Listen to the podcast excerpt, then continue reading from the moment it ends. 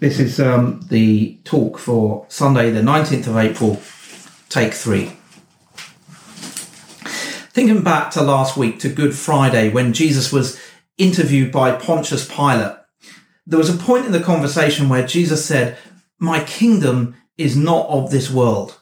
In other words, Jesus is a king. He rules over a kingdom, but it's not like any kingdom that the world has ever seen. And as Christians, we know that we belong to this kingdom. So today we're going to try and answer two questions. Firstly, what kind of kingdom is it that we belong to? What kind of kingdom is it that we are receiving? And secondly, what does it mean to be citizens of this kingdom? Today's reading is from the book of Hebrews. So let's uh, just take a moment to look at the overall message of Hebrews. Uh, the book of Hebrews is a letter. We don't know who wrote it. We don't know where the recipients of this letter lived, but the content makes it clear that the author was well acquainted uh, with the disciples. It's written to a Jewish audience. It assumes a huge amount of background knowledge uh, about the Old Testament, and it's written to a church that is facing persecution. And the letter sets out the superiority of the new covenant over the old covenant. In simple terms, the letter says that God has done something new and it's way better. Having a relationship with God through Jesus Christ is the best way and the only way to come close to God. And the letter also warns us against returning to the old way of doing things. The letter demonstrates that Jesus is superior in every way. He's superior to all the messengers of God's word that went before him angelic messengers in particular. He's superior to all the previous leaders of Israel, Moses in particular. Uh, Moses uh, made a tent, a tabernacle, uh, but Jesus is responsible for the whole of creation. He's superior to all the priests in the line of Aaron. Jesus is the ultimate priestly king. And Jesus' sacrifice was the ultimate once and for all sacrifice that renders all other sacrifices unnecessary.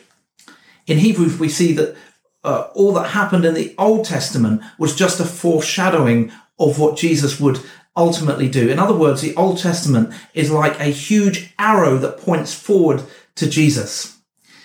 So, what does the book of Hebrews tell us about Jesus' kingdom? Well, in this passage, it compares two ways of God and his people interacting. The first was when God gave the law to Moses on Mount Sinai. The mountain was a foreboding place, burning with fire, uh, and it was shrouded in darkness, gloom, and storm. It sounds a bit like Mount Doom from Lord of the Rings, doesn't it? And no one except Moses was allowed up the mountain. Uh, no one could even touch the mountain, not even their animals could touch it and there was a trumpet blast and a voice that people couldn't bear to hear. It was terrifying. Uh, even Moses trembled. And this is kind of what we expect from powerful leaders. Certainly in the ancient world, people would have been terrified of their rulers. And even the most benevolent rulers by today's standards are pretty inaccessible. Take the Queen, for example. Uh, a lot of the time she resides in Buckingham Palace. Well, there are huge railings that go all the way around the outside. You can't get near her. You can't just go up and speak to the Queen. If you climb on the fence, a guard will point his weapon at you and scream at you to get down. Now, I'm sure that the Queen is a warm and beautiful person, but she's not approachable. And in the Old Testament, when Moses receives the law, uh, God is not particularly approachable. It's the same loving, gracious, compassionate, humble God that clothed himself in humanity and laid down his life for our sins. But because of sin, there was this huge barrier between humanity and God. In fact, the Bible is a story about God drawing human beings ever closer to himself. In the beginning, we see how Adam and Eve walk with God in the garden, but then they seized autonomy. They rebelled against God and they were separated from God. Uh, then we see God making a covenant with Abraham, one man, drawing him close, telling him his plans, calling him to faithful obedience. Uh, later on, there was Moses, who was given the law that would set God's people apart from the surrounding nations. Moses built a tabernacle, a place where God could dwell amongst his people. God is still not all that accessible, but he's a lot more accessible than he was on Mount Sinai. Uh, then we have King David and his son Solomon. Solomon, of course, built the temple, a permanent place for God to dwell amongst his people. And finally, there's Jesus, who opened up a way for all of us to come into God's presence and walk closely with God once more. And the author of Hebrews draws our attention to the new situation. We now have access to God through Jesus Christ. And that changes everything. And, and so from verse 22, there's a description of what is and what will be. Instead of going uh, to Mount Sinai, the fearful mountain where God was a, a distant, terrifying figure, we go to Mount Zion, the heavenly Jerusalem. And this points us forwards to the beginning of Revelation 21, and it's worth uh, reading in full. It says, Then I saw a new heaven and a new earth. For the first heaven and the first earth had passed away, and there was no longer any sea. I saw the holy city, the new Jerusalem, coming down out of heaven from God, prepared as a bride, beautifully dressed for her husband. And I heard a loud voice from the throne saying, Look, God's dwelling place is now among the people, and he will dwell with them. They will be his people, and God himself will be with them and be their God. He will wipe every tear from their eyes. There will be no more death or mourning or crying or pain, for the old order of things has passed away.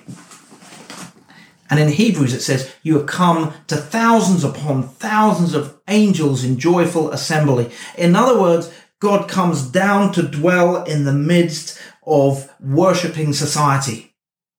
And that means that you can come close to God. You can know God personally. You can approach God without fear. You can have an intimate relationship with God.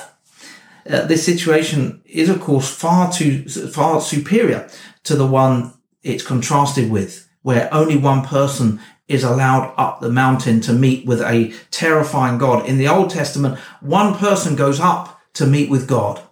In the New Testament, God comes down to meet with all his people. This is the change that Jesus has brought about. Jesus' kingdom is not just one where the king is accessible, it's one where the king is our closest friend. That is the kind of kingdom it is.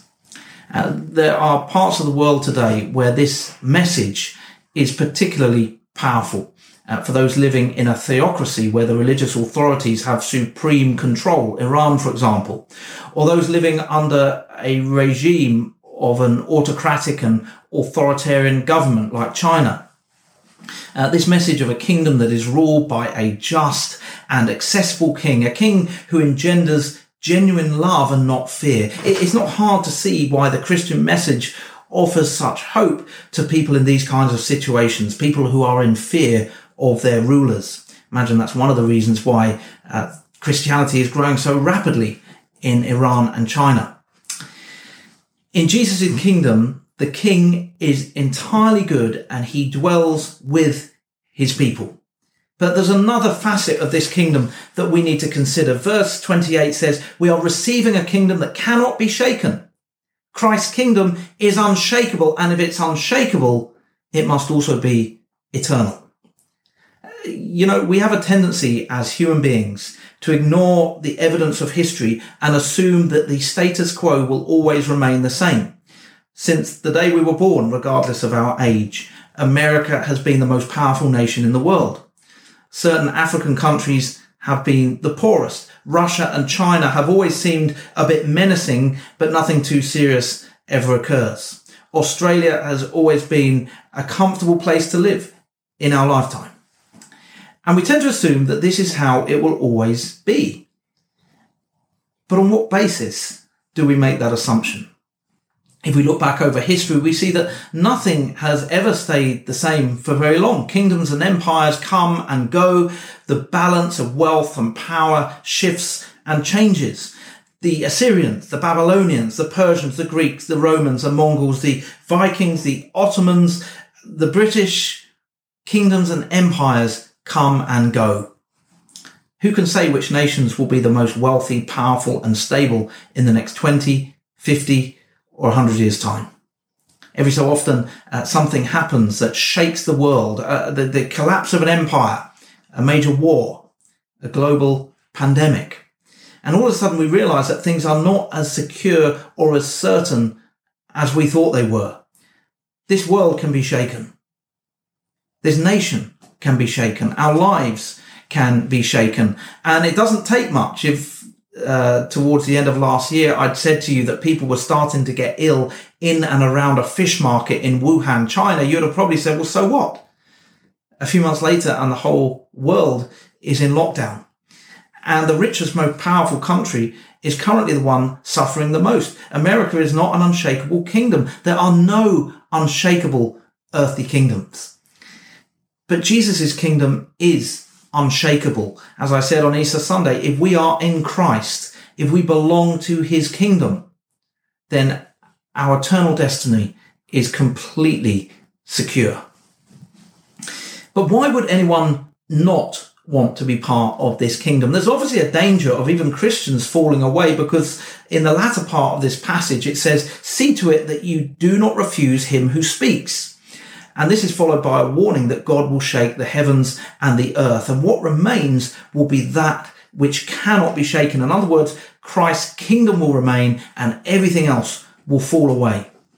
So who would be foolish enough to pass up this opportunity of belonging to Jesus' eternal kingdom? Well, in the first uh, part the passage in verse 16, Esau is mentioned. Do you remember Esau from the book of Genesis. He was the hairy hunter who once came home from a hunting trip, starving hungry, and he exchanged his birthright with his brother Jacob for a single meal.